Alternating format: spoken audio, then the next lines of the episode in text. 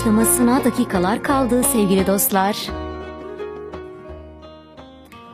Bugün düşlerin peşindeki çocuk bizimle birlikte olacak.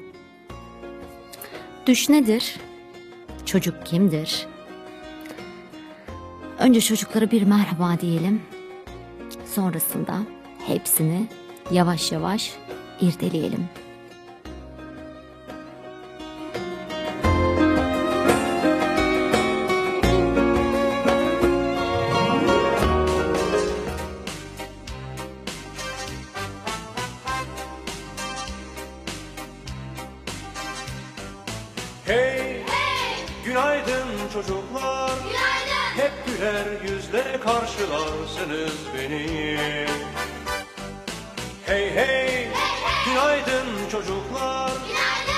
Akşam bıkmadan dinlersiniz beni. Dün gece düşündüm de renkler olmasaydı yaşanmazdı bu dünyada.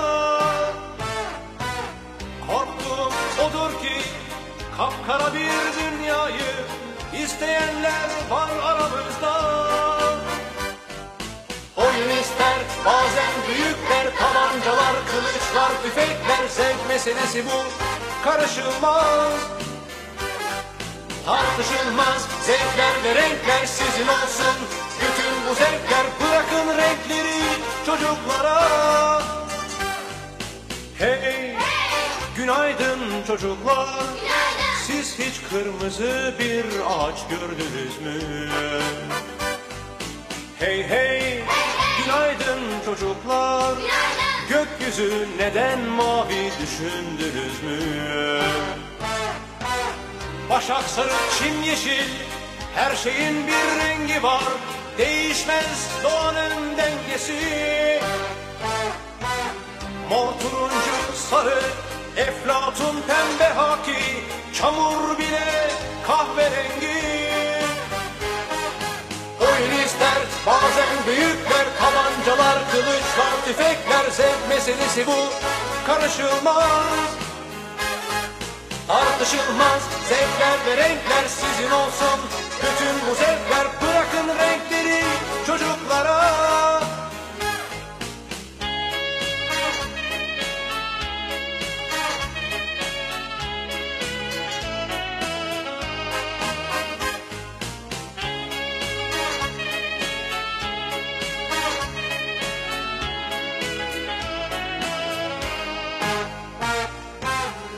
Uzakta bir ülkede insanlar anlaşmış tam silahları bırakırken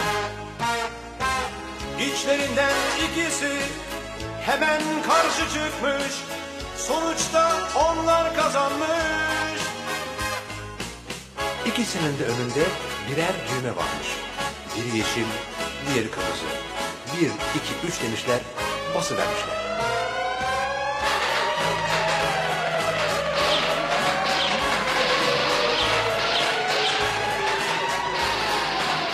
Ve sonunda dünya kapkaranlık olmuş. Tam istedikleri gibi.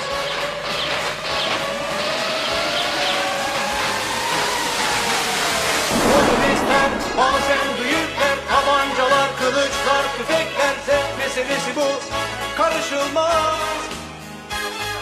Tartışılmaz zevkler ve renkler sizin olsun Bütün bu zevkler bırakın renkleri çocuklara Oyun ister bütün çocuklar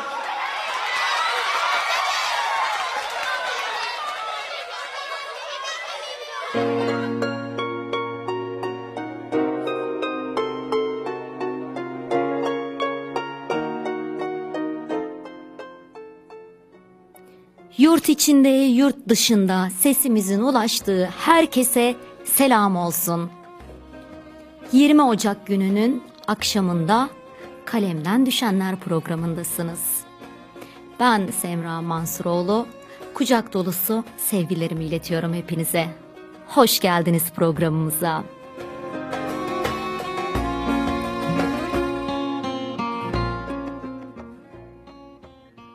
Bugün çocuklar bizlerle birlikte olacak.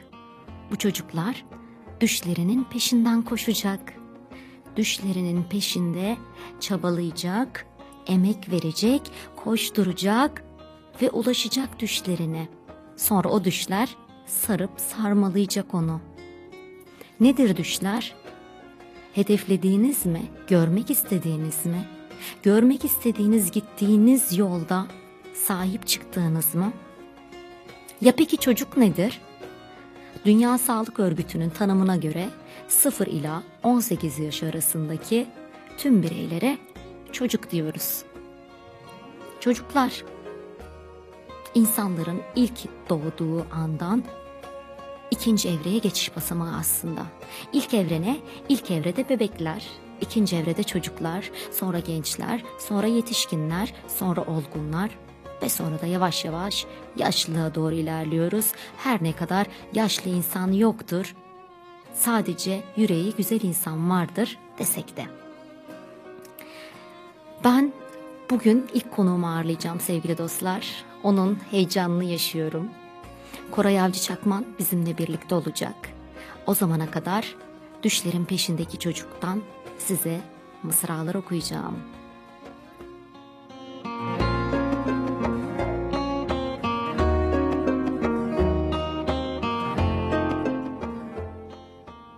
Her zamanki bu yolculukta şarkılarda bize eşlik edecek.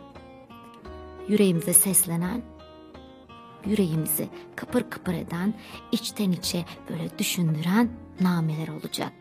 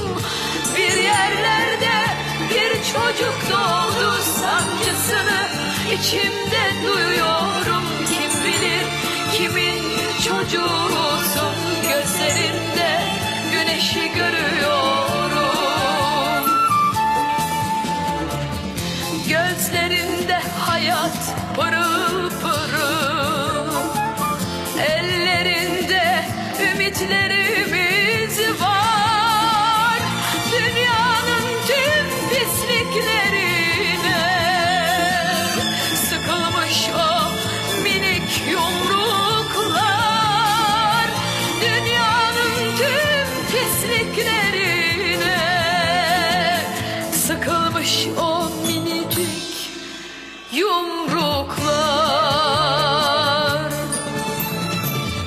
Güzel bebek buram buram insan sevgi kokuyorsun. Bir küçük dünya gibi varlığın Sırtında dünyayı taşıyorsun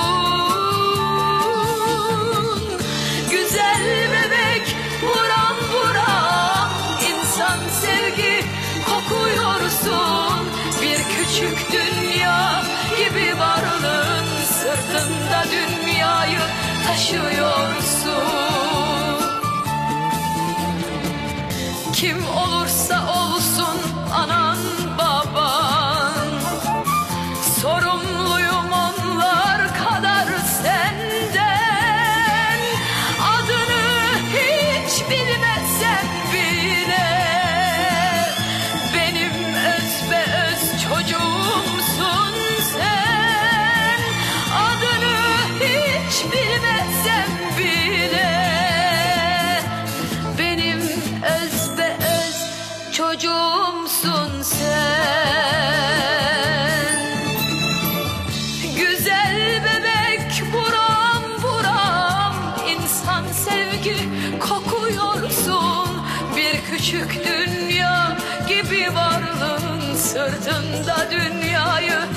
taşıyorsun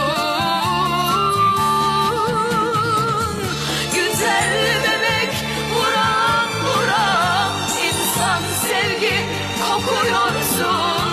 Bir küçük dünya gibi varlığın sırtında dünyayı taşıyorsun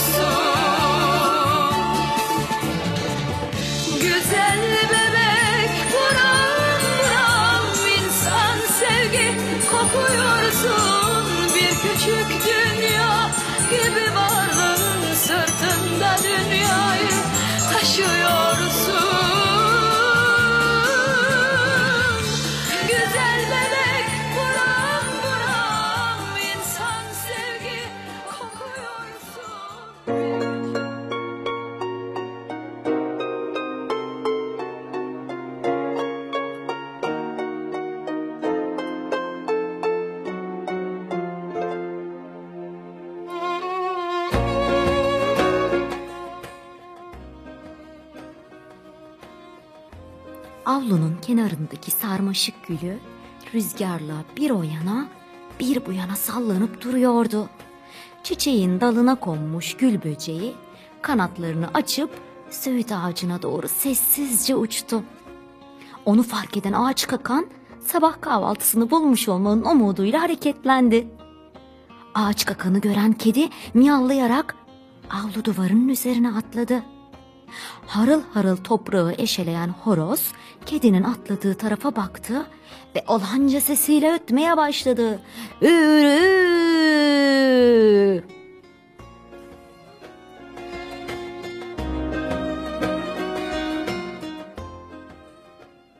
Horozun sesiyle erkenden uyanan büyük anne kalktı.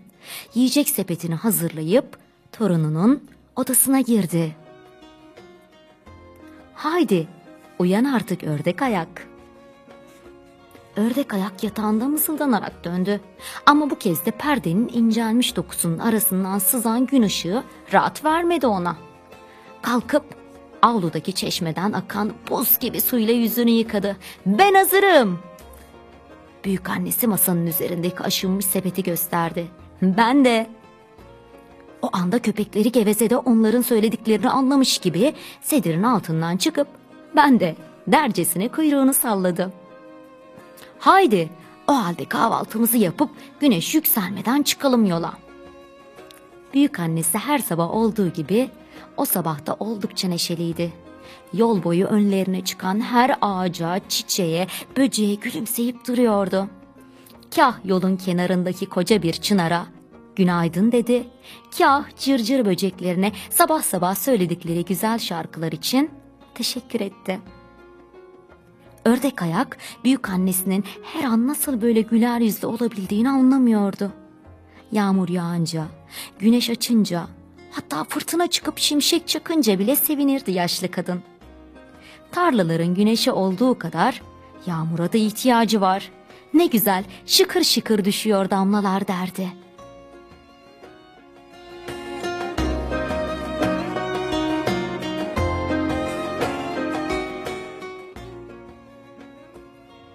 Ördek ayak bir gün ona.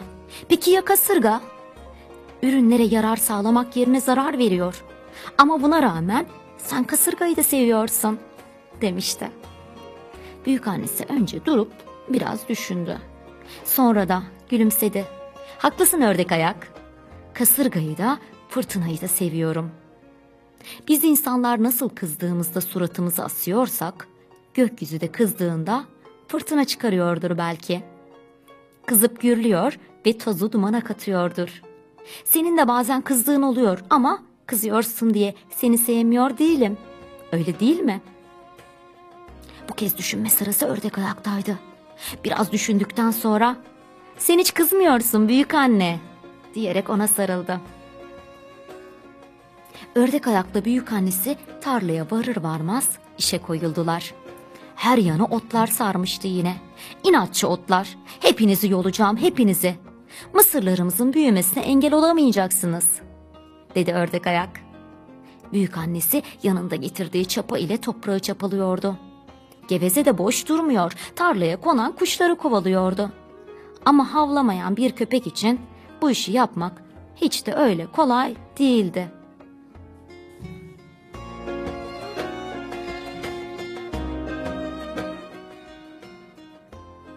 Ördek ayak biraz soluklanmak için ot yolmaya ara verip alnında biriken teri sildi ve gözünü gevezeye dikti.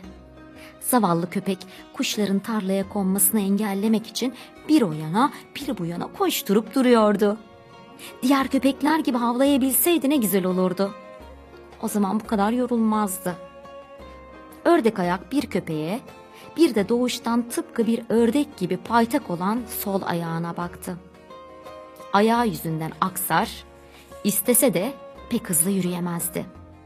Bunu bilen büyük annesi de birlikte bir yere giderlerken bir şey söylemez, tıpkı onun gibi yavaş yürürdü. Bazen dalıp hızlandığı zamanlar olurdu ama o zaman da ördek ayak ona yetişene kadar durup ya bir çiçekle ya bir böcekle konuşur ya da gökyüzünü izlerdi. Ördek ayak başını öne eğip mahcup bir sesle yine geride kaldım dediğinde ise yo bence yeterince hızlısın. Tarla kaçmıyor ya. Ben de zaten şu çiçekle şu böcekle konuşacaktım derdi.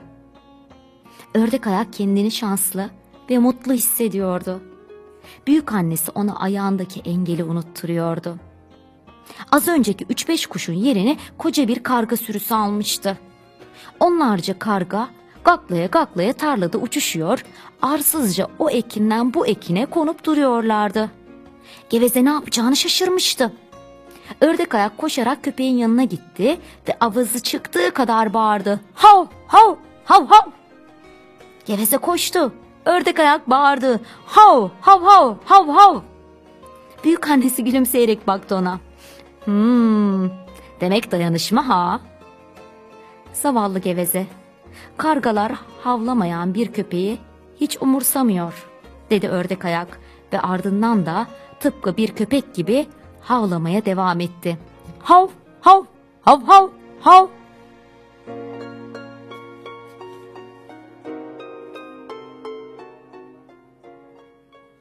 O halde gevezeye bir yardımcı gerekli. Torunumun tarlada havlayıp durmasına istemem. Dedi büyük anne. Ördek ayak büyük annesinin bu söylediğine önce güldü. Ama sonra hüzünlendi. Yaşlı kadın havlayan bir köpek alıp getirince geveze kendini kötü hissedip mutsuz olabilirdi. Ya geveze o köpeği kıskanırsa ne olacak diye sordu. Hangi köpeği? Gevezeye yardımcı gerekli dedin ya. İyi de ben bir köpek alalım demedim ki. Ördek ayak. Hem bir köpeğimiz varken neden bir köpek daha alalım ki? Çünkü geveze havlayamıyor. Ben de şarkı söyleyemiyorum, dedi büyük annesi ve elindeki çapayla tarlayı çapalamayı sürdürdü. Ördek ayak gevezeyi buldukları günü hatırladı. Büyük annesi ile kasabaya alışverişe indikleri bir gün bir çöp kutusunun kenarında görmüşlerdi onu. Minicik avuç içi kadar bir şeydi.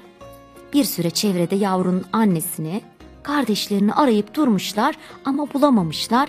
Bu sevimli canlıyı orada öylece bırakıp gitmeye de gönülleri razı olmayınca onu bakkaldan aldıkları bir karton kutuya koyup yanlarında götürmüşlerdi. İlk günlerde köpeğin korkudan havlayamadığını düşünüyorlardı. Günler ilerliyor, patileri gövdesi kuyruğu büyüyor ama hala havlayamıyordu. Adı dilsiz olsun demişti ördek ayak yüzünle. Bence geveze olsun demişti büyük annesi. Ördek ayak çok şaşırmıştı buna. Geveze olamaz adı. Hiç havlamıyor ki.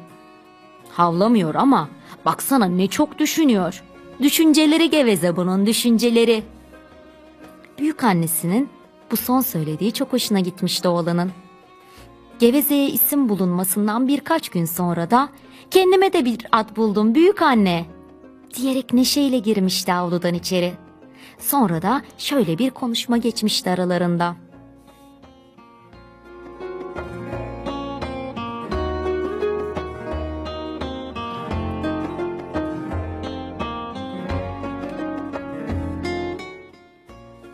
Senin bir adın var ama. Olsun. Takma bir adım yok. Haklısın. Neymiş bakalım kendine taktığın at? Ördek ayak.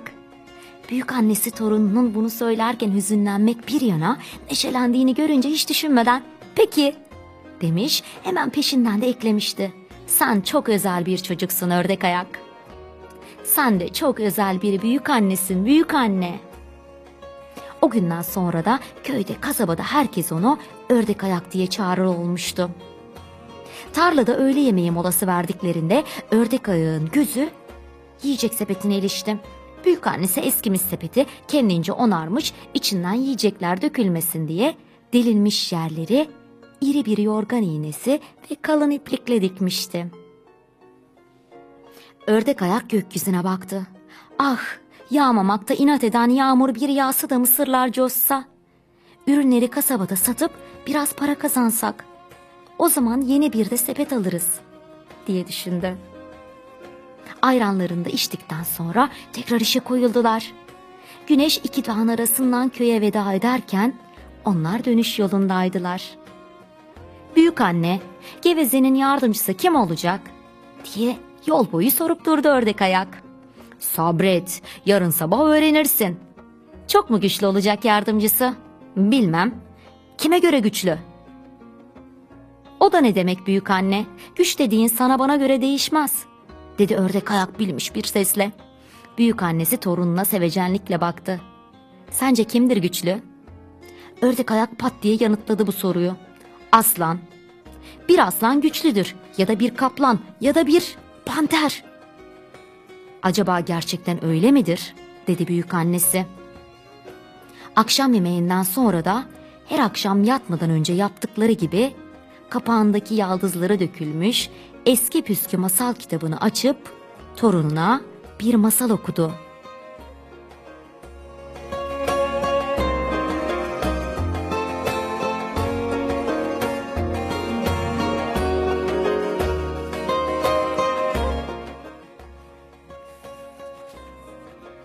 Güç kimde? Güç. Dünya kurulduğundan beri kargada, aslanda, kurnaz tilkide, oklu kirpide, insanoğlu da gücün peşinde. Güç kimine göre aslanın pençesinde, kimine göre bir filin cüssesinde. Kimi tahta oturmakla, kimi önüne geleni korkutmakla güçlendiğini sanır. Dinleyelim bakalım bu güç kavgasında kimler kazanır, kimler yanılır?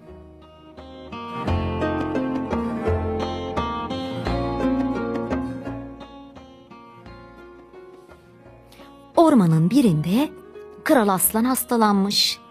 Yelesi bir yana yatmış, gövdesi bir yana. Yemesi içmesi yerindeymiş yerinde olmasına da sol arka pençesi hiç iyi değilmiş. Üzerine bastıkça koca aslanı inim inim inletiyormuş. Yardımcıları haber salmışlar tüm ormana. Demişler ki kralımız hasta, kralımıza kim verecek şifa?'' Bunu duyan fil koca cüssesiyle çıka gelmiş. Masaj her derde devadır. Güçlü hortumumla masaj yapayım aslanın ayağına demiş. Demiş demesine de ayağına masaj yapılan aslan iyileşeceğine daha da kötüleşmiş. Acıyla kükremiş. Ben hem çok hızlıyım hem de çok güçlü bir pençeyi iyileştirmek bu kadar güç mü diyerek panterin biri dağları tepeleri aşmış. Tam kırk değişik çayırdan kendince kırk çeşit ot toplamış. Otları koca bir kazana atıp biraz suyla kaynatmış. Elinde yeşil su dolu kabı çalmış kralın kapısını. Demiş ki şifadır bu şifa. Kral yüzünü buruştursa da içmiş acı suyu. İçmiş de yine iyileşememiş. Ayağına bastıkça inlemiş. Bu kez de kaplan çalmış kralın kapısını, göstermiş güçlü kaslarını. İzin verin de bacağınızı şöyle büküp çekeyim. Sizi çabucak iyi edeyim. Aslan dinlemiş kaplanı uzatmış ayağını. Kaplan ayağını çektikçe aslan bağırmış, aslan bağırdıkça kaplan çekmiş. Ama aslanın ayağı gene iyileşmemiş. Ne masaj, ne acı su, ne de ayağını çekip bükmek fayda etmiş. Filin, kaplanın ve panterin gücü kuvveti yetmeyince aslanı iyi etmeye Demişler ki haydi haber salalım dağların ötesine. Duyanlar duymayanlara duyursun. Aslan kralımızın hastalığına artık bir çare bulunsun. Günler sonra bir haber gelmiş ta uzak diyarlardan. Tepesi karlı, başı dumanlı dağların ardından köyün birinde bir doktor var demiş bir alakarga. Sizin kralı da iyi eder bakarsa. Varıp kapısına gidelim. Doktoru alıp getirelim demiş fil. Fil, kaplan, panter hep birlikte yola koyulmuş. Fil koca ayağıyla birkaç adımda dağları tepeleri aşmış. Panter de kaplan da hızlıca koşmuş. Sonunda varmışlar tarif edilen yere. Kapıyı çalmışlar. Tık tık. Kapıyı açı aça küçük bir sincap açmasın mı? Demişler ki hekim nerede? Kim bakacak kralımızın derdine? Meğer hekim sincapmış. Panter de diğerleri de şaşa kalmış. Bizim bunca gücümüzle yapamadığımızı bu sincap mı yapacak? Bu işe aslan kral da en az bizim kadar şaşıracak diye söylenseler de çaresiz sincabı da alıp yanlarına koyulmuşlar yola. Kah fil taşımış sincabı sırtında, kah kaplan, kah panter sonunda varmışlar aslanın yanına. Hekim diye gele gele bir sincabın geldiğini görünce aslan da çok şaşırmış. Yalnız şaşırmakla kalmamış acısını unutup kahkahalar atmış. Demiş ki ha ha ha ha koskoca aslanı kuyruğu bile kendinden büyük bu küçücük sincap mı iyi edecek? Sincap bu sözlere bozulsa da güç dediğiniz şey değişir kralım. Sizi iyi etmek için buradayım ben. Diyerek aslanın pençesine keskin gözleriyle şöyle bir bakmış. Bakar bakmaz pençesindeki derde çabucak anlamış. Aslana bunca acı veren, ayağına batmış olan bir kara dikenmiş meğerse. Sincap dikeni çekmiş çıkarmış. Aslan önce bağırmış sonra rahatlamış. Pençesinden ne ağrı kalmış ne de sızı. Özür dileyip en güzel sofralarda ağırlayıp misafir etmiş minik sincaba aslan.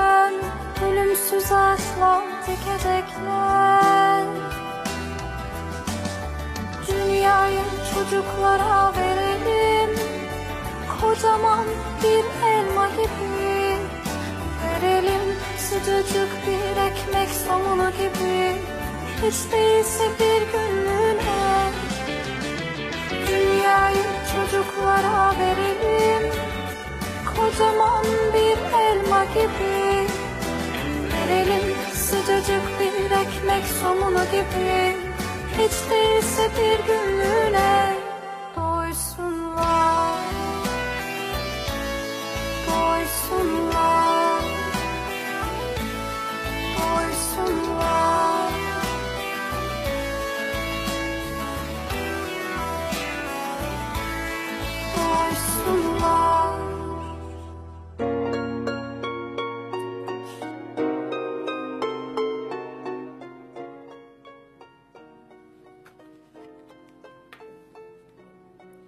sevgili Koray Avcı Çakman'ın Düşlerin Peşindeki çocuk kitabından seslendim biraz önce size.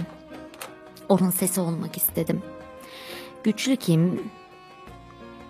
Güçlü ve güç aslında bizim içimizde. Sen hissettiğin kadar güçlüsün. Öğrendiğin kadar güçlüsün. Gücü kuvveti olmak ve yetmek neye göre kime göre? O yüzden önce kendinden emin olmalısın. Bu güzel kitaplar ve bunun gibi 170'i aşkın kitabın sahibi Koray Avcı Çakman. Kendisi 1982 Samsun doğumlu. Gazi Üniversitesi İktisadi ve İdari Bilimler Fakültesinden mezun oluyor. 2006 yılından itibaren de yazar olarak çalışıyor. Çocuklar için ve gençler için hiç durmadan üretiyor kendisi. Henüz küçücük bir çocukken en yakın arkadaşları kitapları yazarın. Develer teller iken, pireler berber iken kah gülmüş, kah düşünmüş onlarla beraber. Büyüyünce de yazmış, yazmış ve yazdıkça ödüller almış. Drama atölyeleri gerçekleştirmiş, pek çok sivil toplum kuruluşuyla beraber hareket etmiş, TRT için çocuklara drama oyunları yazmış. Kendisi 2006'da Ömer Seyfettin Öykü Yarışması'nda mansiyon, 2009'da 2. Behiç Erkin Öykü Yarışması'nda Son Trenler Makas Değiştirmez ile üçüncülük ödülü, 2010'da Arkadaşım Flamingo temalı Çocuk Öyküleri Yarışması'nda Flamingo günlüğü ve aynı yıl 2. Kerenderiz Öykü Yarışması'nda Mavi Bisiklet isimli öyküyle ikincilik ödülleri kazanmış. 2011'de Tudem Çocuk Romanı yarışmasında Almarpa'nın Gizemi ile birincilik. 2012'de Tudem Çocuk Öyküleri yarışmasında Gülen Sakız Ağacı ile ikincilik ödüllerine layık görülmüş. Ve benim biraz önce seslendirdiğim kitap 2015'te Gülten Dayıoğlu Çocuk ve Gençlik Edebiyatı Vakfı Romanı ödülünü kazanmış. 2016'da Tudem kısa öykü yarışmasında da mansiyon almış. Kitapların her biri bir dünya.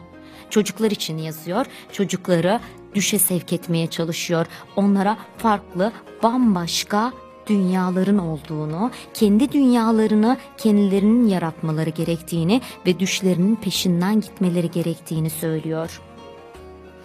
O kadar güzel kitapları var ki.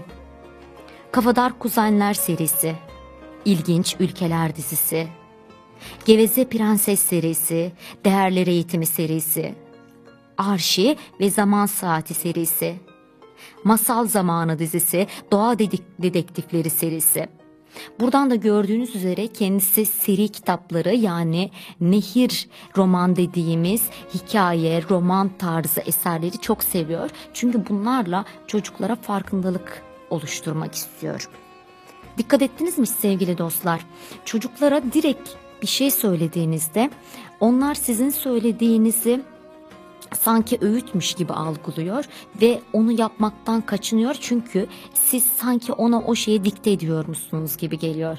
Oysa bunu hikayeleştirdiğinizde o tatlı tatlı nameleri alttan alttan ona verdiğinizde kendisi bir bakıyorsunuz o büyülü dünyanın içine girmiş ve siz bir şeylerin olmasını istemeden oluvermiş. Ben Koray Avcı Çakman'ı anlattım size. Çünkü kendisine biraz sonra soracağım. Eminim çok mütevazı davranacak. Ondan önce ben kendisinden bahsetmek istedim size. Onunla şimdi harika bir söyleşimiz olacak. Bu kadar güzel kitabın sahibi benim kızımın da çok sevdiği bir yazar.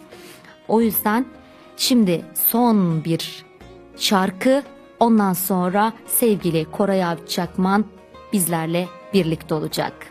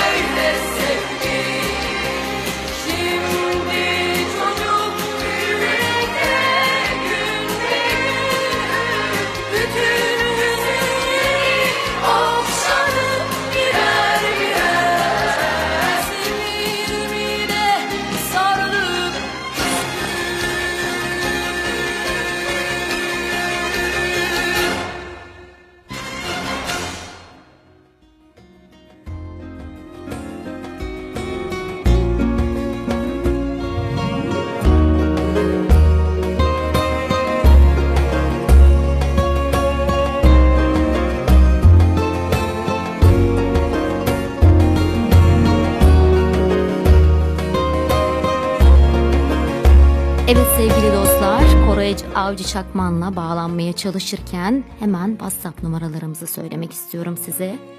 532 499 51 35 532 499 51 35 ve sevgili Koray yayınımıza şu an itibariyle bağlanmış durumda. Koray, Merhaba. Koraycığım hoş geldin. Merhaba, nasılsın?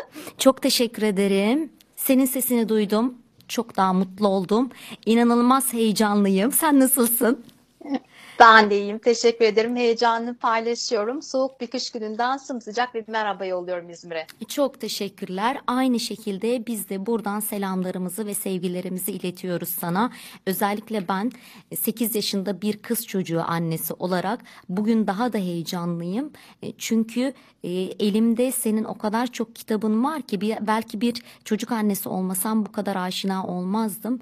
Ama senin kitaplarınla uyuyup senin kitaplarına kalktığımız geceler oldu. E, O yüzden şu an e, karşımda sen varsın ve bunun güzelliğini yaşıyorum. E, Tekrar hoş geldin. Sesimizin ulaştığı her yere de selamlarımızı gönderiyoruz. Karşımızda sevgili çocuk yazarımız Koray Avcı Çakman. Ben de çok teşekkür ediyorum. Herkese ben de buradan soğuk bir kış gününden herkese sımsıcak bir merhaba diyorum. Bizi dinledikleri için çok teşekkür ediyorum şimdiden. Teşekkür ediyoruz. Ee, Ben şimdi e, karşılıklı böyle minik sorular cevaplarla ilerleyelim. Daha sonra senin o kadar çok meziyetin var ki sadece çocuklara ön ayak olmakla kalmıyorsun. Çünkü üretim bambaşka bir şey. 170'i aşkın kitap, seri kitaplar, çalışmalar, e, çok fazla derneğin üyesisin. Pen Yazarlar Derneği, e, Çağdaş Drama Derneği, ee, ve birçok yerde sosyal aktivitelerim var. Ee, o yüzden ben şimdi hemen bir sormak istiyorum aslında sana göre e, sen e, kendini nasıl tanımlarsın? Koray Avcı Çakman kimdir? Teşekkür ederim. Aslında sanat paylaştıkça güzelleşiyor ama ben buna bazı kitaplarımda da geçen şekilde yanıt vermek isterim. Bazı kitaplarımda da öyle tanımlıyorum kendimi. Henüz küçücük bir çocukken en yakın arkadaşımdı kitaplar. Develer tellal idi, pireler berber. Kah güldüm, kah düşündüm onlarla beraber. Tatillerde Alice beni harikalar diyarına davet ederdi. Göbeğini hoplata hoplata gülen tavşanla, yumurta adamla onun sayesinde tanıştım. Herkes uykudayken Gülüver çalardı kapımı. Haydi cüceler ve devler ülkesine derdi. Her kitap yeni bir serüvendi. Her biri beni düş dünyalarında gezdirdi. Hiç terk etmedi beni hayal kahramanları. Başucumda onlarla büyüdüm. Hala en yakın arkadaşımdır kitaplar. Çocuklar, kediler, köpekler, çiçekler, kuşlar ve yıldızlar. Yazmayı da sevdim okumak kadar. Yazmak benim için gizemli bir yolculuğa çıkmak. Yazmak düş dünyasında kanat çırpmak. Kore Alçakman bana kalırsa bu. Harikasın. Ben böyle tek solukta dinledim seni. Ee, bunların hepsi olmasaydı zaten o kadar güzel eserler çıkmazdı diye düşünüyorum. Çünkü çocuklara bu kadar içten seslenebilmek bambaşka bir şey. Ee, bir de gerçekten sadece yazmakla da kalmıyorsun. Ee, Çocuk Müzeleri Derneği Yönetim Kurulu üyesisin. Ee, Çağdaş Drama Derneği üyesisin. Pen Yazarlar Derneği, Çocuk ve Gençlik Yayınları Derneği, Edebiyatçılar Derneği ve Okul Öncesi Eğitimi Geliştirme Derneği üyesisin. E, bunların hepsinde varsın. Hepsinde bir şekilde bir yerlere dokunuyorsun. E, o yüzden e, bence bunlarla beraber e, senin yazarlığın daha kıymetli oluyor. O yüzden ben şimdi merak ediyorum yazarlık serüvenin nasıl başladı aslında? Eminim benim gibi dinleyicilerimiz de merak ediyor. Çok teşekkür ederim. Ee, öncelikle çok güzel müze derneğinde çalışmalar yaptık. Ben yönetimde değilim, dernekteyim ama yönetimde değilim. Ama olduğum dönemde çok güzel çalışmalar yapmıştık arkadaşlarla. Birlikte paylaşmak, birlikte çoğalmak, arkadaşlarla sanatı bu anlamda çocuklarla, gençlerle buluşturmak çok keyif vericiydi. Hala da öyle devam ediyor. Benim yazarlık serüvenim e, şöyle başladı. Aslında ben Gazi Üniversitesi İktisadi İdari Bilimler Fakültesi işletme mezunuyum. Bölümümü çok severek okudum ve yazarlık yolculuğumda aldığım eğitimi bana çok şey kattığını düşünüyorum. Edebiyata farklı bir disiplinle bakmak heyecan verici. E aslında ilkokul yıllarında yazar olmaya karar vermiştim. Yazmak bana kalırsa dürtüsel bir eylem. Kitaplara tutkuluysanız başka bir dünyadan içeri giriyor ve hayal kahramanlarıyla tanışıyorsunuz. Sözcükler ve imgeler adeta ele geçiriyor zihninizi. Kurgulamak ve kendi hikayelerinizi yazmak da vazgeçilmez oluyor.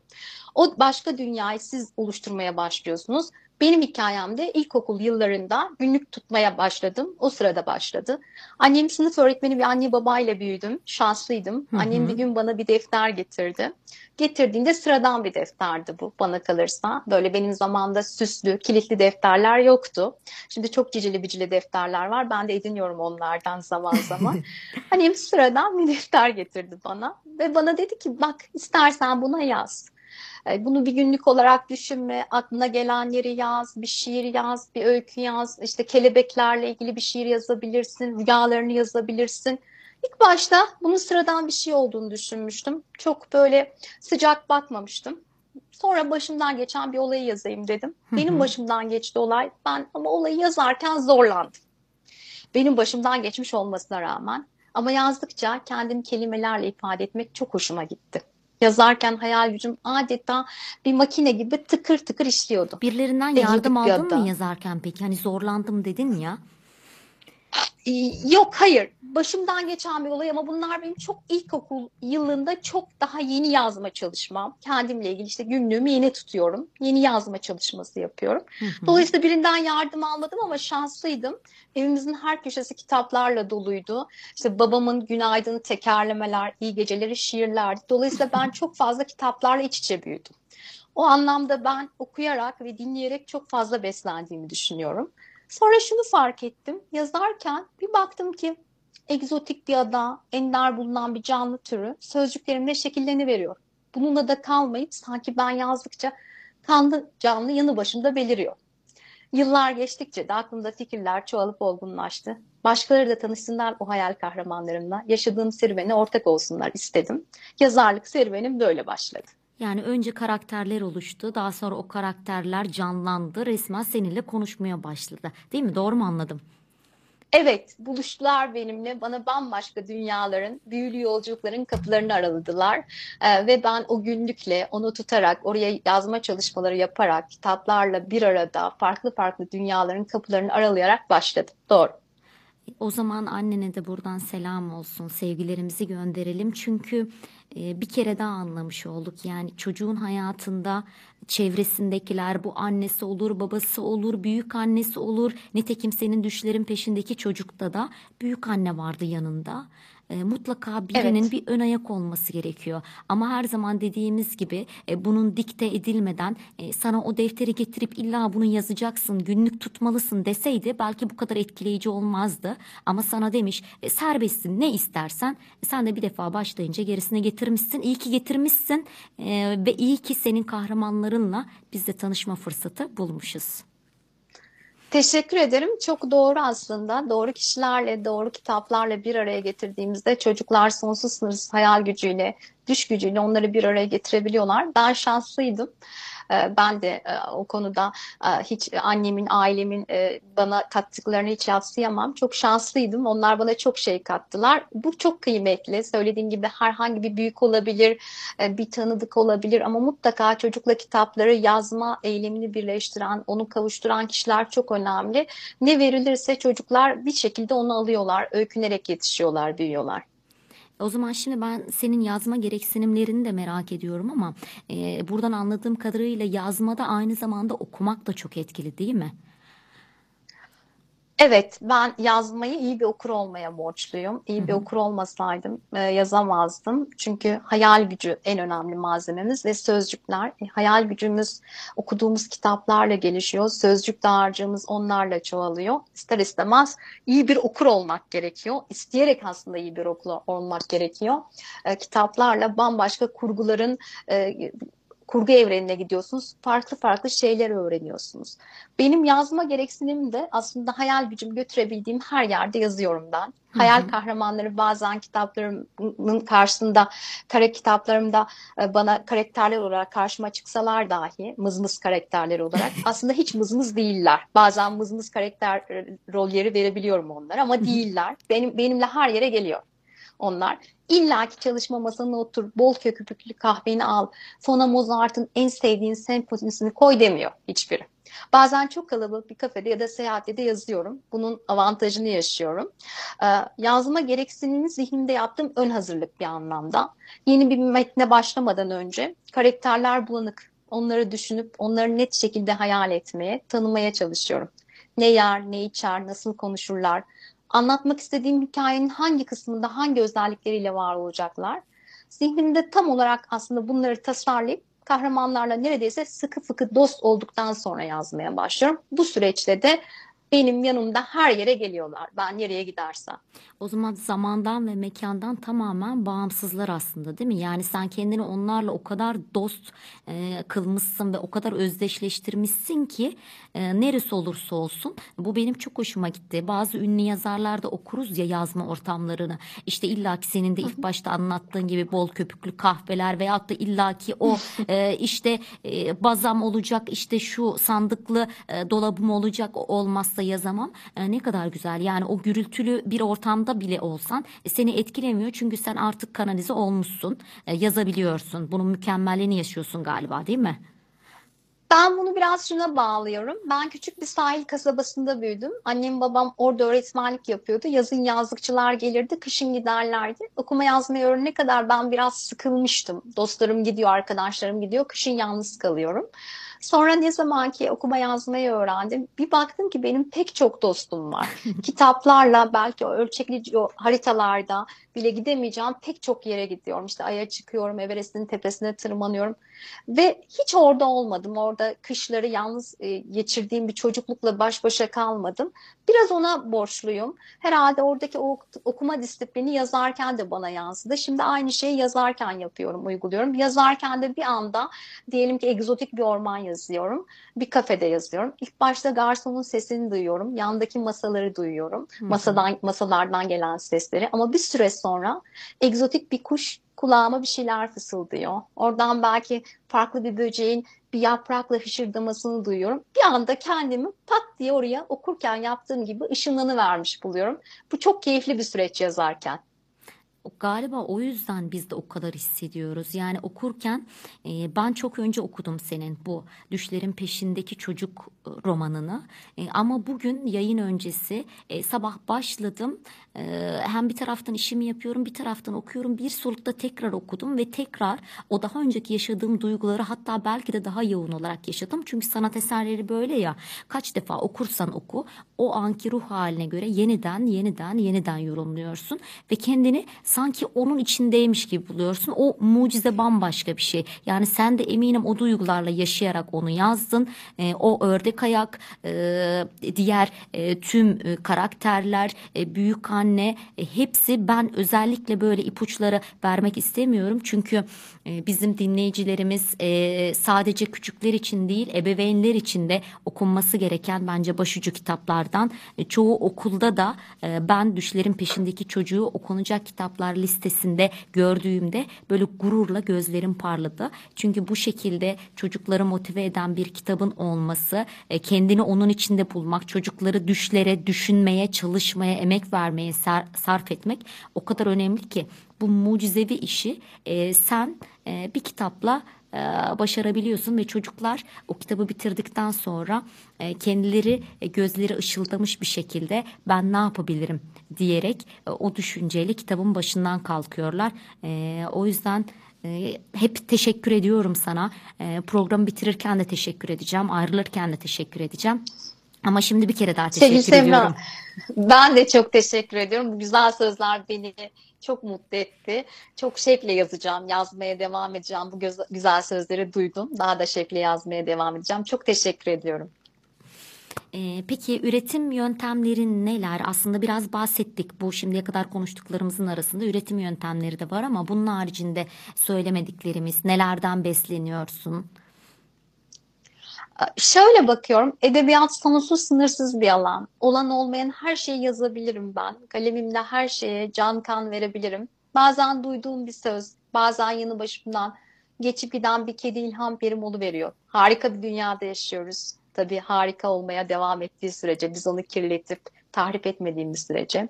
Bir ağaç dört mevsim boyunca aynı değil. Değişimi ve dönüşümüyle bize bir hikaye anlatıyor. Ben o hikayeyi duymaya çalışıyorum. Oradan yola çıkarak oluşturuyorum. Doğadan, duyduğum, duymadığım her şeyden. Aslında o zaman yazdığın şey sen alıyorsun değil mi? E, Doğru anlıyorum. Yani bir ağacı anlatıyorsan sen o zaman ağaçsın. Bir çocuğu anlatıyorsan sen o zaman çocuksun. Yani kendi kişiliğinden tamamen bağımsız olup ona kanalize oluyorsun ve onun kisvesine bürünüyorsun. Evet, e, dramadan bahsetmiştik. E, drama e, orada e, bahsederken derneklerden drama derneğinden dramada mış gibi davranmak derler, mış gibi olmak. Ben de aslında tam söylediğin gibi bunu yapıyorum. Bütün kahramanların kimliğine bürünüyorum. Onların sözcükleriyle konuşmaya, onlar gibi düşünmeye çalışıyorum. Öyle ki hep söylediğim bir şey var çocuklarla bir araya geldiğimizde etkinliklerde de kitaplarda her zaman iyi karakterler, kahramanlar yok. Kötü karakterler de var. Keşke sadece kitaplarda kalsalar, gerçek dünyada olmasalar. Bunları yazarken onların da yerine koyuyorum. Ötekinin gözünden de bakmaya çalışıyorum. Onlarmış gibi konuşmaya, onlarmış gibi inandırıcı olmak adına okuru inandırabilmek, hissettiğim o heyecanı, belki korkuyu, telaşı yansıtabilmek adına tam da senin söylediğin gibi o kimliğe bürünerek onun dilinden, onun hissettikleriyle anlatmaya çalışıyorum. O zaman yine yaşadıklarından besleniyorsun. Yani e, çağdaş drama senin yıllarca yaptığın hatta TRT'ye de e, buna dair senaryolar e, yazdığın zamanında. Yani beslendiğin kaynaklardan ve bir şey bir şeyi tetikliyor öyle değil mi? Yani bir şey yaparken yeni bir fikir doğuyor. Yani aydınlanmak gibi. E, çünkü bir yola giriyorsun. O yolda o yol seni bambaşka dönemeçlere, bambaşka yol ayrımlarına götürüyor. Mucize gibi. Evet katılıyorum sana. Yaşama biraz öyle bakmak da gerekir. Özellikle yazarken o gözle bakmak bazen başımıza gelen sıkıcı bir, sıkıntı verici bir olayda dahi o gözle bakmak. Çünkü yeri geliyor sıkıntılı bir hali de anlatıyorsunuz yazdıklarınızda. Sizin yaşamış olmanız, e, onu yaşamış olmanız mutlaka bir şey katıyor. İlla yaşadığınız bir durumu anlatmıyorsunuz ama yaşadığınız bir durumun da size artısı olabiliyor. O anlamda bambaşka yerleri görmek biraz herhalde e, söyleşinin başında sen de söyledin sanatın verdikleri bu bize her seferinde okurken de ya da o sanat eserini oluştururken de bambaşka bir boyutuyla bakıyorsunuz ve bambaşka bir boyutuyla bir şeyler yapmaya çalışıyorsunuz. Evet. Peki niçin çocuk yazarlığı? Ben kendi adıma çok mutluyum. Çünkü sen olmasaydın e, bu kadar harika kitapları herhalde okutamazdım kızıma. E, ama e, hani bambaşka bir yola da girebilirdin. Nasıl buna karar verdin ya da seni bir şeyler mi sürükledi? Nasıl başladı?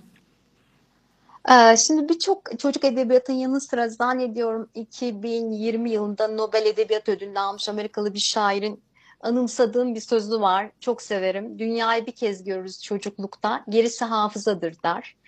Be- Beni müthiş etkileyen bir sözdür bu. Ben de onun gibi düşünüyor ve hissediyorum aslında. Çocukluk anılarımız hep bir yerlerde çağırır bizi. Bazen bir köşe başında gördüğümüz eski bir binayla, bazen bir kaldırım taşın üzerinde pır diye dönen rengarenk bir topaçla, bazen bir kurabiye kokusuyla gizlendikleri yerlerden ortaya çıkarlar. Gülümsetir, hüzünlendirir, heyecanlandırır bizi. Beklenmedik zamanlarda kapımızı çalan anılar. Henüz yetişkin dünyasının aynılığı, aynılığıyla çocuklar karşılaşmamıştır çünkü. Pek çok yetişkinle bir dilek dile desek, şimdi burada seninle bir şey yapsak, e, bağlansalar ve üç aşağı beş yukarı aynı cevabı verir. Ben de o yetişkinler içinde olsam ben de onlarla benzer cevapları veririm. Farklı Evet. cevaplar vermem her ne kadar çocuk edebiyatına ürün veriyordu olsam. Oysa çocuklar sonsuz sınırsız hayal güçleriyle bence bizi şaşırtan yanıtlar veriyorlar, vermeye devam ediyorlar. Çocukluğun o güzelim dünyasında yazdıklarımla var olmak, çocuklarla birlikte sözcükler aracılığıyla oyun oynamak, birlikte heyecanlanıp meraklanmak, düşünmek mutluluk verici. O yüzden çocuk yazarlığı. İyi ki. Ee, ve daha katışıksız değil mi? Yani çocuk olmak, daha bir şeyler katılmamış yani e, temiz, tertemiz, saf e, ve seninle daha da böyle düşsel yolculuğa çıkıyorlar. E, iyi ki çocuk yazarısın, harika. Peki sence çocuk Çok ne? teşekkür ederim İki. Bence çocuk yine buna bir atıfta bulunmak isterim. Ee, Modern e, Türk Edebiyatı'nın doğuşunda etkin isimlerinden Abdülhamit Tarhan bunu şöyle aslında tanımlıyor. Kim demiş ki çocuk küçük bir şeydir? Belki de en büyük şeydir. Dizeleriyle bize aslında onların ne kadar büyük, önemli varlıklar olduğunu anımsatıyor. E, çocuklar umudumuz, yarınlarımız. Onlar bir avuç suyu denize çeviren, orada korsanlarla heyecan dolu bir serüven kurgulayıp yaşayabilen sonsuz sınırsız hayal gücümüz. Harika. Modern edebiyatında başlangıcını yapan e, ünlü e, şairimiz e, Abdülhamit Tarhan. E, ona da buradan e, rahmet dileyelim. E, selam olsun Evet. diyelim, ruhuna gönderelim. E, Evet, peki. dizeleriyle anmış olduk onu da. Ne güzel. İyi ki onlar vardılar. Ee, yolumuzu açtılar, aydınlattılar. Kesinlikle, kesinlikle onlarla başladı zaten e, yönümüzü böyle batıya çevirmemiz, e, bu yeni kültürü alışmamız, öğrenmemiz ve bu yolda devam etmemiz. E, Evet. Şimdi e, ben senin böyle kitaplar eminim senin çocukların gibi zaten e, çocuklar üzerine yazıyorsun. Hatta belki bebeklerin gibi ama e, mutlaka vardır böyle hani ucundan kenarından böyle sana göre daha özel olan veya ne bileyim yazarken çok eğlendiğin ya da ne bileyim bir anısı olan kitabın veya kitapların e, böyle e, merak ediyorum aslında yani senin gözünde e, tabii ki hepsi çok kıymetlidir ama e, böyle bir şeyden doğmuştur yaşayan bir e, karakterden doğmuştur bizimle paylaşmak istersen çok sevinirim. E, Hepsini söylediğin gibi çok severek yazdım. Okurla buluşturmadığım, yaptığım yazma çalışmaları var ama okurla buluşturduğum artık kitaplaşan e, metinlerin hepsini çok severek yazdım. Senin de bir parçasını okuduğun Düşlerin Peşindeki Çocuk özel bir kitabım. Çünkü Gülten Dayıoğlu Çocuk ve Gençlik Edebiyatı roman ödülünü almıştı 2015 yılında. Ayrıca Almarpa'nın günlüğünü yazarken de çok eğlenmiştim. O da bir roman. O da TUDEM Edebiyat Ödülleri roman birinciliğini almıştı. O kitaptaki kuşçu karakterine kendimi yakın buluyorum. O efsaneleri anlatarak konuşuyor. E, anlatmak istediklerini, ifade etmek istediklerini direkt ders verir şekilde anlatmıyor. Bir efsaneyle, kuş efsaneleriyle anlatıyor. İyi bir doğa gözlemcisi. E, ben de pek çok yönümle sanırım biraz ona benziyorum. E, o anlamda Almarpa'nın Gizemi de e, Almarpa'nın Gizemi de benim için e, önemli kitaplarım arasında ama hepsi benim de söylediğin gibi çocuklarım. Yani birini böyle sırala desen sıralamamayı tercih ederim. E, o zaman sevgili dinleyicilere buradan da bunlar ipuçları olsun. E, yani dediğim gibi e, say say bitmiyor. E, ben önüme listeyi aldım ama hangi birini sayacağım? Aklımdakileri söyledim. E, bir sürü seri kitaplar var. 170 ciddi bir rakam. E, Koray Avcı çok yaşasın. Koray Avcı Çakman daha çok kitap yazsın. Eminim yazacak da zaten bu üretkenlikle. E, ama e, bunlar hani ipuçları olsun. E, bu benim okuduğum kitap. E, Almarpa'nın Gizemi. E, bunlar o zaman ilk başta okunması gereken kitaplar sevgili dinleyiciler. Sizlere de ipucu olarak gelsin bunlar. Çok teşekkür ederim. Okurlardan böyle sözler duyunca e, daha bir yüreklendiriyor bu yazmak adına. E, kesinlikle. E, yani e, var olun. Ben böyle gördükçe e, çünkü e, birisine bir şeyleri önermek, hele bu bir de çocuk olunca bambaşka. Yani gözün kapalı. Çünkü onu okuyunca çocuğun başka diyarlara gideceğini, doğru yerlerde olacağını, kendini iyi hissedeceğini biliyorsun ve bunun iç huzuru bambaşka. E, O yüzden hep diyorum ki iyi ki ve e, dünyaya olan, geleceğe olan umudum gittikçe artıyor ve büyüyor. E, O yüzden e, şükrediyorum, varlığınıza şükürle diyorum. Çok teşekkür ederim. Aynı duyguları paylaşıyorum. Siz, sen de iyi ki varsın, okurlar da iyi ki var. Onlar okudukça ben daha çok çoğaldığımı hissediyorum. Hayal kahramanlarımın daha çok kişiye ulaşması beni çok mutlu ediyor. Bu da çok yüreklendirici bir şey. Bir sonraki metnimi şevkle yazmaya başlıyorum. Daha böyle heyecanlanıyorum yazma sürecinde. Harika. Peki e, şimdi yazarlık yaşamının e, mutlaka böyle ilginç anılarım vardır. E, bizimle böyle ilk aklına gelen paylaşmak istediğin yazarlık yaşamında böyle e, ilginç e, bir anın var mı? Bir hatırladığım bununla ilgili e, anılarımdan pek çok şey yaşıyoruz çocuk okurla birlikte Hı hı. pek çok keyifli süreç yaşıyoruz. E, Zaman zaman okullarda imza etkinliğine gittiğimizde çocuklar kitabını okuduktan sonra imza etkinliğine gittiğimizde yaşadığım bir anı vardı. Bu okul öncesi çocuklarla bir imza e, oluşturuyorduk onların okudukları masallardan. Bana değişik sorular soruyor ama çok küçük yaş grubu. En büyüğü 5 yaşında. Biri Aa. kalkıp bir kızdı. Çok cici bir kızdı. Bana kalkıp nasıl bir ortamda yazıyorsunuz deyip iki eliyle mum yapmış. Böyle mum mu yakıyorsunuz yazarken demişti. O kadar ciciydi ki yazmak onun kadar öyle mistik bir eylem ki onun için onun zihninde böyle bir imgeleme yapmış. Bu beni çok çok e, heyecanlandırmıştı. Yıllar geçti üstünden. Hala o anıyı unutmam. Bunun gibi izin verirsen bir anımı daha paylaşmak istiyorum. a- anı deyince aklıma ilk gelenler bunlar. Yine bir kitap fuarıydı. Hangi ildeydim hatırlamıyorum ama bir kitap fuarındayım.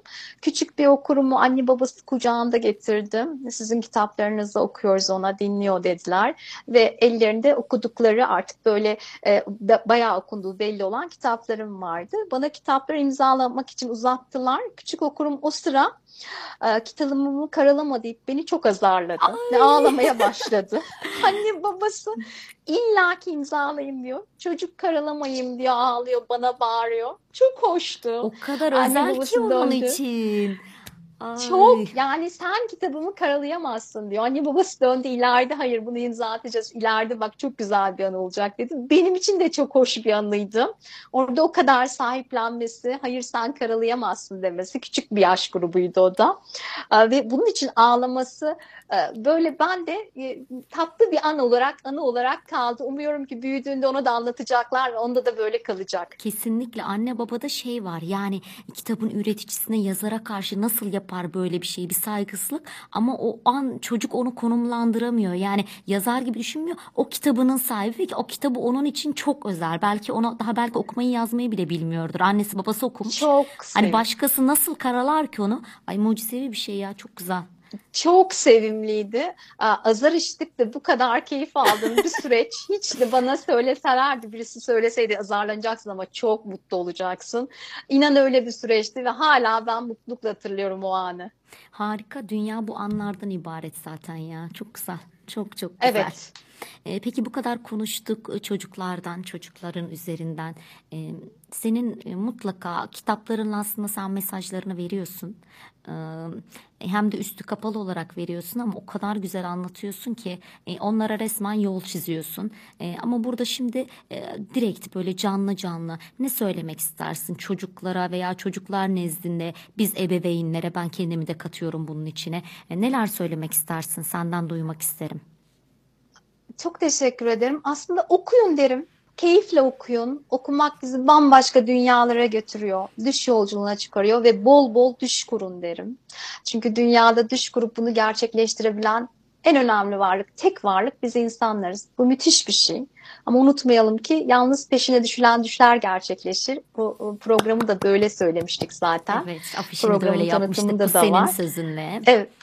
Evet, e, yalnız peşine düşülen düşler gerçekleşiyor E, ve kitaplar aslında bu düş yolculuğunda bize kılavuzluk ediyorlar. Bazen bizi olduğu mekana ışınlayarak, bazen kendimizi o karakterin kimliğine büründürerek her şeyle okuduğumuz kitaplar bize düş yolculuğunda kılavuzluk ediyor. Bence bunun tadını çıkaralım, Ee, okuyarak, düşleyerek bunun tadını çıkaralım ve düşlerimizin peşine kitaplar kılavuzluğunda çıkalım. Harika. Çok kıymetli bu söylediklerin. Tabii sevgili dostlar ben yayın öncesi e, Koray'la konuştum. E, bu kadar onu bulmuşken yakalamışken çünkü çok yoğun e, çok fazla projede yer alıyor kendisi. Ama dedim e, sen bizi kabul ettin bir kere kurtuluşun yok. E, o yüzden bugün e, bize bu tatlı sohbetten sonra kendisinin de e, minik bir etkinlik yapmasına belki bir okuma etkinliği gerçekleştirmesini rica ettim. E, benim için de sürpriz olacak heyecanla bekliyorum. E, şimdi kendisinden e, onu rica edeceğim ve e, bize e, acaba e, neden bahsedecek, ne olacak? E, bir de alttan bir fon müziği ister misin acaba diye de hemen bir sormak istiyorum sana. Çok teşekkür ederim. Bu konuda profesyonel olan sensin. Yani fon müziğiyle oku- okurum tabii ki. Çok teşekkür ederim. Ben de çok heyecanlıyım, çok mutluyum. Madem ki İzmir'e radyo ile konuk oldum. İzmir'in Keçi Kalesi ile ilgili Deretepe Efsane adlı kitabımdan bir efsane okumak isterim. Of süper oldu. Tüm seyircilerim adına, küçük dinleyicilerim adına, ebeveynler adına eee, sana böyle sevgilerimi gönderiyorum. Böyle uzaktan uzaktan sarılıyorum. O zaman minikten böyle bir fon müziğini de açalım biz sevgili dinleyenler. Evet. Başlayayım mı? Duyabiliyor musun Koray? Duyuyorsun değil mi? Geldi fon müziğimiz. Evet, duyuyorum. Tamam, senin sesini de bastırmasını istiyorum. Heyecanla bekliyorum. Senin sesinden daha tatlı olacak. Çok teşekkür ederim. Çok teşekkür ederim. Tudem yayınlarından çıkan Deretepe Efsane'den İzmir Keçi Kalesi. Varalım gidelim dağları çiçekli, güneşi sırmalı İzmir'e. Deretepe efsane, kurak verelim söyleyene. Evvel evvel iken, çok yiyen çok diyen, çok uyuyan çok horlayan az iken. Selçuk, Selçuk yöresinde kalede bir kral yaşarmış. Kralın çok güzel bir de kızı varmış. Bir çoban bu kızı görmüş düşünde. Kızı düşünür olmuş gündüz gece. Bir gün yine aklında kralın kızı. İçli içli çalarken kavalını bir güvercin konmuş az ötedeki ağacın dalına. Konmuş da dost olmuş bizim çobanla. Çoban yazdığı mektubu güvercine vermiş, bunu prensese ulaştır demiş. Güvercin mektubu kapmış gagasıyla, koskoca tepeyi aşmış kanat çırpa çırpa. Kızın penceresinin önüne konmuş. Kuşu gören prenses çok mutlu olmuş, mektubu merakla okumuş. Duyduğu kaval sesine o da hayranmış. Uzaktan uzağa çobana sevdalanmış. Sürüp gitmiş bu durum böyle. Bir çare peşindeymiş çoban, kavuşmak için sevdiğini. Keçilerin iki boynuzuna birer fener bağlamış bir gece. Fenerli keçileri salmış kaleye. Nereden bilsin kaledeki askerler? Gelenler boynuzları fenerli keçiler. Onlar keçileri düşman askeri sanmış. Onca ışığı görünce hepsi korkup kaçmış. Çoban kavuşmuş kral kızına. Kral ilk önce çok kızmış buna. Ama görmüş ki çobanın da kızının da birbirlerine olan sevgisi çok. Demiş ki kendi kendine bunun üzerine söylenecek söz yok. Çobanla prensesin düğünü sürmüş 40 gün 40 gece. Keçi Kalesi diye bilinir olmuş. O kale böylece İzmirlerin bildiği bir kale diye biliyorum bunu. Evet, teşekkür ederiz. Böylece seninle Ben beraber teşekkür ederim. bunu teyit etmiş olduk. Ağzına sağlık, yüreğine sağlık. Ee, bugün bizleri inanılmaz keyiflendirdin. Ben çok çok mutlu oldum. Bazen hakikaten kelimeler yetmiyor galiba ya. Sen hissediyor musun bunu? O, hani o kadar kitap yazıyorsun ama bazen duygular o kadar yoğun oluyor ki o duygular için üst düzey kelimeler arıyorsun ama üst düzey kelimeleri bulamıyorsun çünkü o kadar yoğun duygular içindesin ki e, bunu anlatmak için herhalde göz göze bakmak gerekir. Göz göze bakıp beraber yayın yapacağımız zamanları da sabırsızlıkla bekliyorum. İzmir'e geldiğinde mutlaka seni burada ağırlamak istiyorum. Ee, Ben de çok isterim. Ee, Ben de çok dilerim, çok isterim. Haklısın. Bazen evet anlatırken de bazen mimiklere ihtiyaç duyuyoruz, başka başka şeylere, fa- ifadelere ihtiyaç duyuyoruz. Doğru, bazen kelimeler yetersiz kalabiliyor. Bu anlamda onu geçirmek açısından ama ben buradan hissediyorum. Çok da heyecanlıyım. Bana da geçti. Ben de çok heyecanlandım. Çok mutlu oldum.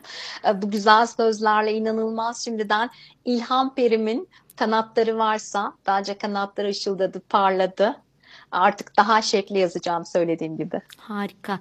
E, Bir de ben son seni çok yordum biliyorum ama böyle gizli sırların. E, Sen sadece e, evet ben seni çocuk yazarı diye tanıttım ama ben biliyorum senin aynı zamanda şiirlerin de var. Bize böyle son kapanış sana veda etmeden önce bir tane okur musun? Yorar mıyız seni? Aa, yok seve seve okurum. Bu yine yazma günlüğümden. Çocuklar için yazdım ve birlikte haydi bu günlüğü birlikte tutalım günlüklerden çok söz ettik. Hadi birlikte tutalım dediğim yazma çalışmalarına çocukları da ortak etmek istediğim bir kitaptan yine çocuklar için bir şiir aslında. Ben yazarken e, farklı e, türlerde yazmayı çok seviyorum. Şiir dilini de kullanmayı çok seviyorum yazarken. Çok çocukluk dedik. Hepimiz çocuk olduk. E, En yaşlısı da çocuk oldu. Çocukluk hiç unutulmaz. Birazcık çocukluktan birazcık e, yaşlığa varalım. Biraz da onlarla bakalım. Ninem, sarmaşık ve ben. Bahçemizde bir sarmaşık. Dalı yaprağı karmaşık. Ninem sarmaşığa pek alışık. Der ki yaprakları ışık ışık. Ninem masal anlatır bize. Sarmaşık, ninem ve ben diz dize. Tekerleme gelir önce. Üçümüze üç elma masal bitince. Pamuk ninem, canım ninem, günler masal masal geçerken, aklı karıştı durup dururken, kom- komşunun kızı zannetti beni birden. Doktorlar dedi ki falan da filan. Bunlar hep şu malum hastalıktan. Ayrılmayın yanından yamacından. İyice unutacak ilerledikçe zaman. Pamuk ninem, çabuk ninem, Keloğlan Kaf Dağı'ndan dönmeden, yedi başlı ejderha bizi görmeden, sen de bir masal dinle benden. Bir varmış, bir yokmuş. Sarmaşığın dalları çokmuş. Sarmaşığı herkes çok seviyormuş. Sarmaşık onları sarıp sarmalıyormuş. Canım ninem, pamuk ninem, benim sarmaşık ninem. Gökten üç elma düşmeden bize yine sımsıkı sarıl ninem. Unutmayalım diliyorum anılarımızla, büyüklerimizle, kitaplarla, düşlerle, gerçekleşen düşlerle bir arada kalalım diliyorum. O malum hastalığı bile bize ne kadar güzel anlattın. E, o yüzden diyorum ya kelimelerin büyülü. Ağzına sağlık, yüreğine sağlık. Ee, iyi ki e, konuk oldun. Teşekkür ediyorum. Ee, benim programımın kalemden düşenlerin ilk konuğuydun. O yüzden benim için çok özelsin. Ee, şu an resmen e, benim programım için, benim için bir tarih yazdık. Ee, teşekkür ediyorum. Sevgilerimi gönderiyorum. Sevgiyle kucaklıyorum seni. Son 10 Net Radyo Kalemden Düşenler programı dinleyicilerine e, son sözlerini alıp seni sevgiyle uğurlamak ve İzmir'e geldiğinde programımda canlı canlı ağırlama sözünü alarak sana hoşça kal demek istiyorum. Sevgili Semra çok teşekkür ederim. Ben de ilk olmaktan, ilk konuk olmaktan böylesi güzel, heyecan dolu, böylesi güzel bir programa konuk olmaktan son derece onur duydum. Çok teşekkür ediyorum. Daha nicelerine diyorum. Daha niceleriyle yüreklerimize dokun. Lütfen devam etsin. Ben de söz veriyorum geldiğimde yüz yüze, göz göze de programı umuyorum ki birlikte yapacağız. Buradan sevgili dinleyicilerimize de e, akşamın bu vakti edebiyatla buluştuk. Çok teşekkür ediyorum. Herkese kucak dolusu sevgilerimi yolluyorum. Diliyorum ki sağlıklı günlerde yolumuz e, dinleyicilerle bir yerlerde de kesişsin. Çocuklarımızın, bütün çocuklarımızın duygularına bir şekilde ulaştığım çocuklarımızın kitaplarını imzalama fırsatı bulayım. Onlarla kitaplarda, satırlarda buluşmaya devam edelim. Çok teşekkür ediyorum herkese. Ben teşekkür ediyorum. Seni sevgiyle uğurluyoruz. İyi ki varsın. Yazmaya devam et. Ee, Çok teşekkür ederim. Hoşçakalın siz de. Sağlıkla kalın. Çok sağ olun. Herkes sağlıkla kalsın. Güzel günler, güzel güzel günlerde buluşmak dileğiyle, güzel haberler almak dileğiyle. O Net Radyo hoşça kal diyor sana. Sevgiler.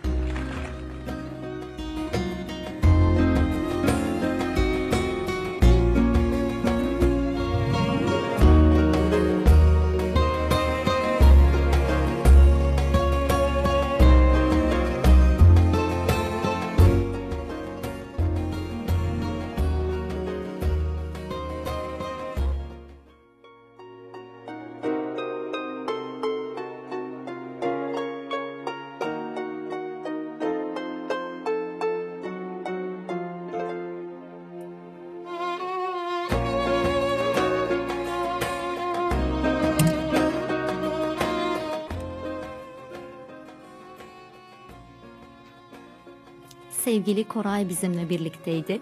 İyi ki buradaydı. Ne de iyi etti. Ağzına sağlık arkadaşım, yüreğine sağlık.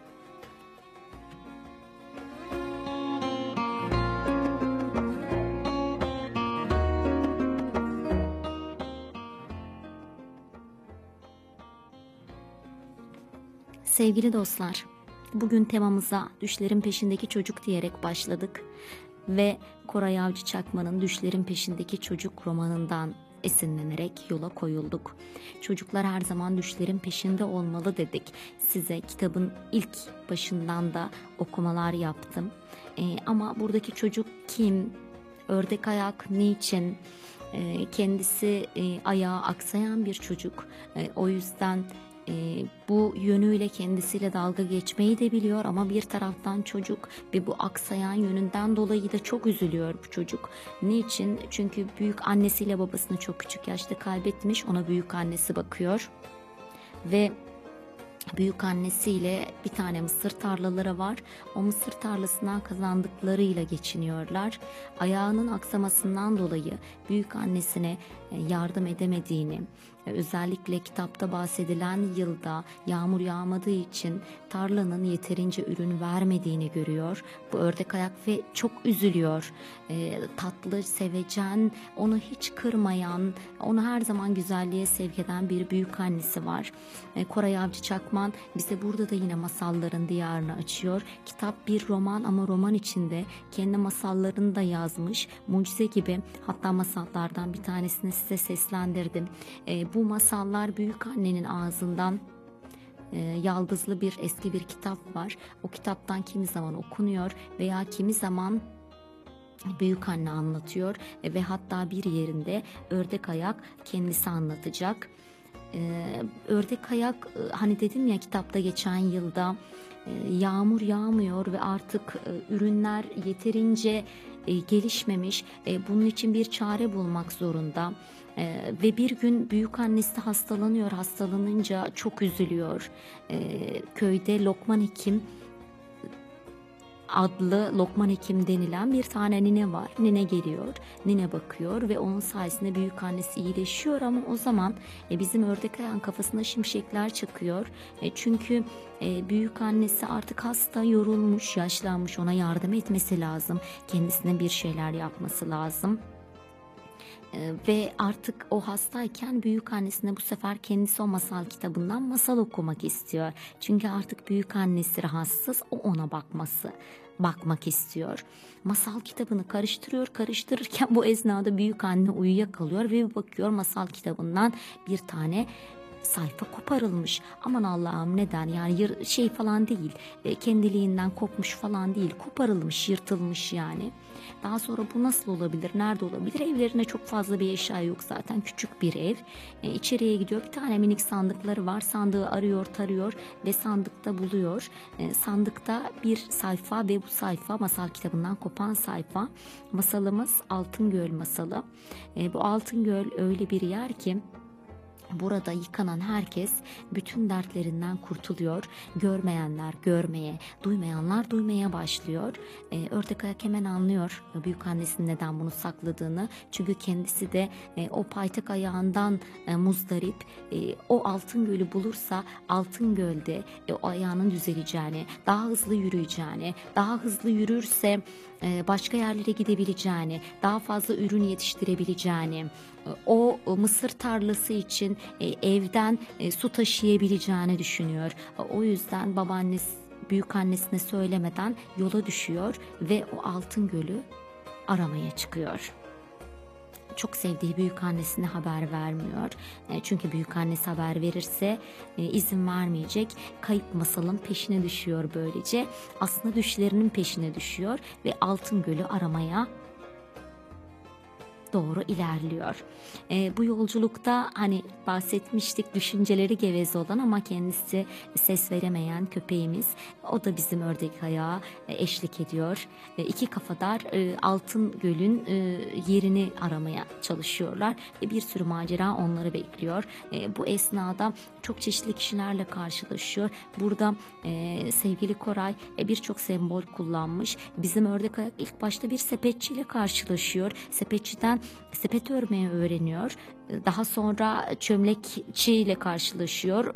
Kendisine çömlek el diyor. Ördek ayaktan onun lakabından esinlenerek e, ondan çömlek yapmayı öğreniyor. Ahşap ustasından ahşap oymayı, daha sonra iplikçiden iplik boyamayı öğreniyor ama asıl öğrendiği sevgili Koray, Koray burada şunu demek istiyor. E, sepetçiden kamışlarla sepet örmeyi öğreniyor ama e, asıl burada yapılan işe özen göstermeyi öğreniyor. Çömlekçiden çömlek yapmayı öğreniyor ama bunun altında dikkatle yapılan işin ne kadar güzel sonuçlar verdiğini öğreniyor aslında. Ve ahşap o ustasından da neyi öğreniyor? Sabrı öğreniyor. Sabırla bir yerlere varılabileceğini. E, bu yolculuk aslında bir anlamda ördek ayağın kendini ve dünyayı keşfetme serüveni ve e, orada aradığı pek çok sorunun cevabını e, buluyor aslında. Hatta bir yerde daha sonra falanca efendinin filanca kızının e, derdine derman oluyor hmm, bir göl buluyor. O gölün altın gölü olduğunu söylüyorlar. Oraya giriyor, yüzüyor, yüzüyor, yüzüyor, çıkıyor çok mutlu. Ama bir bakıyor paytak ayağı düzelmemiş, hayal kırıklığı. Ama daha sonra yaşadıkları ona öğretiyor ki aslında kusurlarımız sadece fiziksel e, bizim önemli olan e, içimizin güzel olması ve içimizin düzgün olması. O yüzden e, bizim çok çeşitli hünerlerimiz var ve önemli olan insanın kendi hünerini bulması. kitapta şu harika cümleler geçiyor. Diyor ki kiminin elinde bir hüneri, kiminin sesinde, kiminin ise yüreğinde, kimi de arar durur benim yeteneğim nerede diye. O yüzden sevgili dinleyenler, sevgili çocuklar, herkesin bir hüneri var. Herkesin bir becerisi var mutlaka. Yeter ki bu hüneri bulmak için yolculuğa çıkmaya hazır olun. Yeter ki kendinizden emin olun. Herkes her şeyi yapmak zorunda değil. O şeyi yapamayabilirsin ama mutlaka senin de yaptığın güzel şeyler var.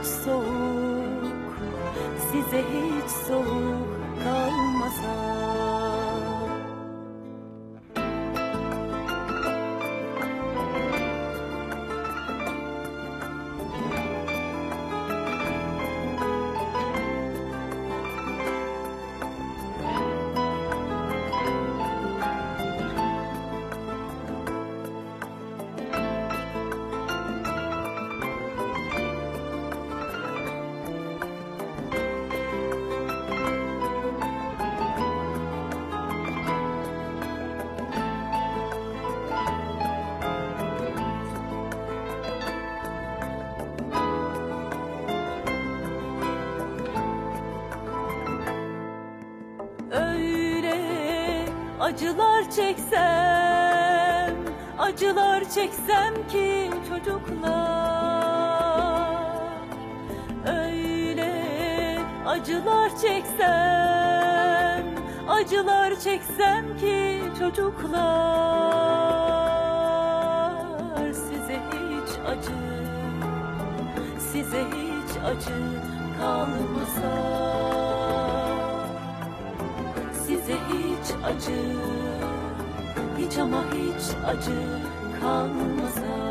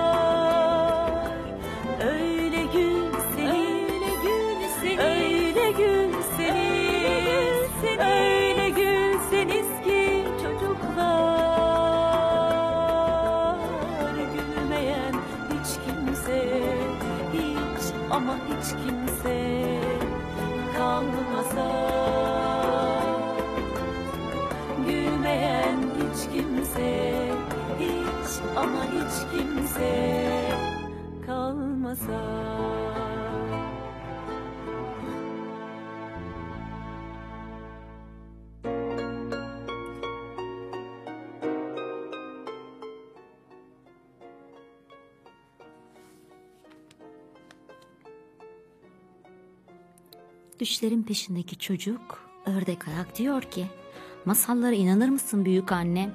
Büyük anne cevap veriyor. İnanırım. Ördek ayak. Ne yani? Kaftana, konuşan kargaya, kurnaz tilkiye hepsine inanır mısın? Büyük anne. Kaf Dağı dediğin bir varılmaz yer. Bence ulaşamadığımız, ulaşmaya cesaret edemediğimiz her yer Kaf Dağı'dır. Karganın konuşmasına gelince, biz anlamasak da hayvanlar konuşur aralarında. Kurnaz tilkiye gelince, insanın kurnazı olur da hayvanın kurnazı olmaz mı? Sevgili Koray'a söyledim ya, senin kelimelerin büyülü diye. İşte kelimeler büyülü. Büyük anne kitabın başka bir yerinde diyor ki ördek ayağı. Ağaçlar sana bir şey yapmaz. Çoğu hayvanda sen ona zarar vermediğin sürece sana zarar vermez. Doğa senin yanındadır. Hayatta asıl korkulması gereken şeyler başkadır ördek ayak. Yalandan, kötülükten, nefret ve kinle dolu olanlardan korkmalısın.'' Evet sevgili çocuklar, sevgili dostlar, asıl korkulması gereken doğa değil, tabiat değil, hayvanlar değil. Asıl kinden, nefretten ve kötülükten korkmalıyız. Hiçbir şey göründüğü gibi değildir. Ne çiçek kusursuzdur, ne böcek, ne de insan. Hepsinin de kendince bir kusuru vardır.'' Ama hiçbir gül takılıp kalmaz buna. Dertlenip durmaz dikenlerim var diye. Devam eder yoluna. Kusursuz değildir hiç kimse. Marifet kusursuz olmakta değil. Marifet kendini yetiştirmekte, kendini geliştirmekte. Zor iş yoktur. Bilmediğin her şey zordur aslında. Ama öğrendiğinde o iş kolaylaşır. Ördek ayak altın gölü bulur en sonunda. Bulduğunu zanneder. Aklı artık aksayan ayağında değildir. Ama aslında bulduğu altın göl değildir. Aksayan ayağı iyileşmemiştir. Aslında bulduğu altın kalbidir. İşleyen hünerli elleridir. Kendini keşfetmiştir aslında. Kendinin peşinden gitmiştir. Sevgili dostlar, Koray Avcı'nın sözleriyle bitireceğim. Yalnızca peşine düşülen düşler gerçekleşir. Bugün Koray bizimle birlikteydi. Benim ilk konuğumdu. Ağzına sağlık, yüreğine sağlık. Her bir kitabın ilmek ilmek dokunmuş. Bizler okumaya devam edeceğiz. Sevgili dinleyiciler, çocuklarınıza okuyun, okutun, beraber okuyun, beraber çıkayım masalların yolculuğuna, düşleyin birlikte. İzin verin onlara. Hayat birlikte daha güzel. Hayat düşlerle daha güzel. Hayat çıkılan yolculuklarla daha güzel. Ben Semra Mansuroğlu. Kalemden düşenlerde bugün düşlerin peşindeki çocuk dedik ve Koray'la seslendik size. Gelecek hafta yeni temayla yine perşembe akşamında saat 8'de ben mikrofon başında sizleri bekliyor olacağım.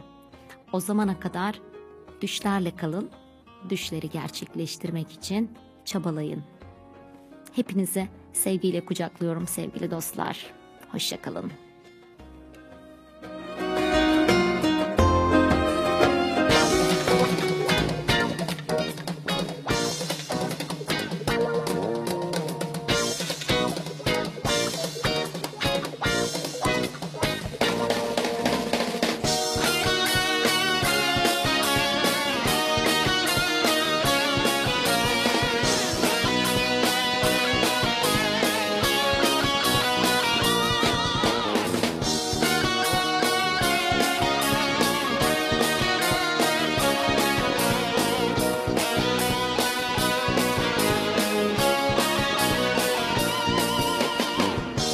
Çiçekte tomurcuk tarlada başak. Çiçekte tomurcuk tarlada başak.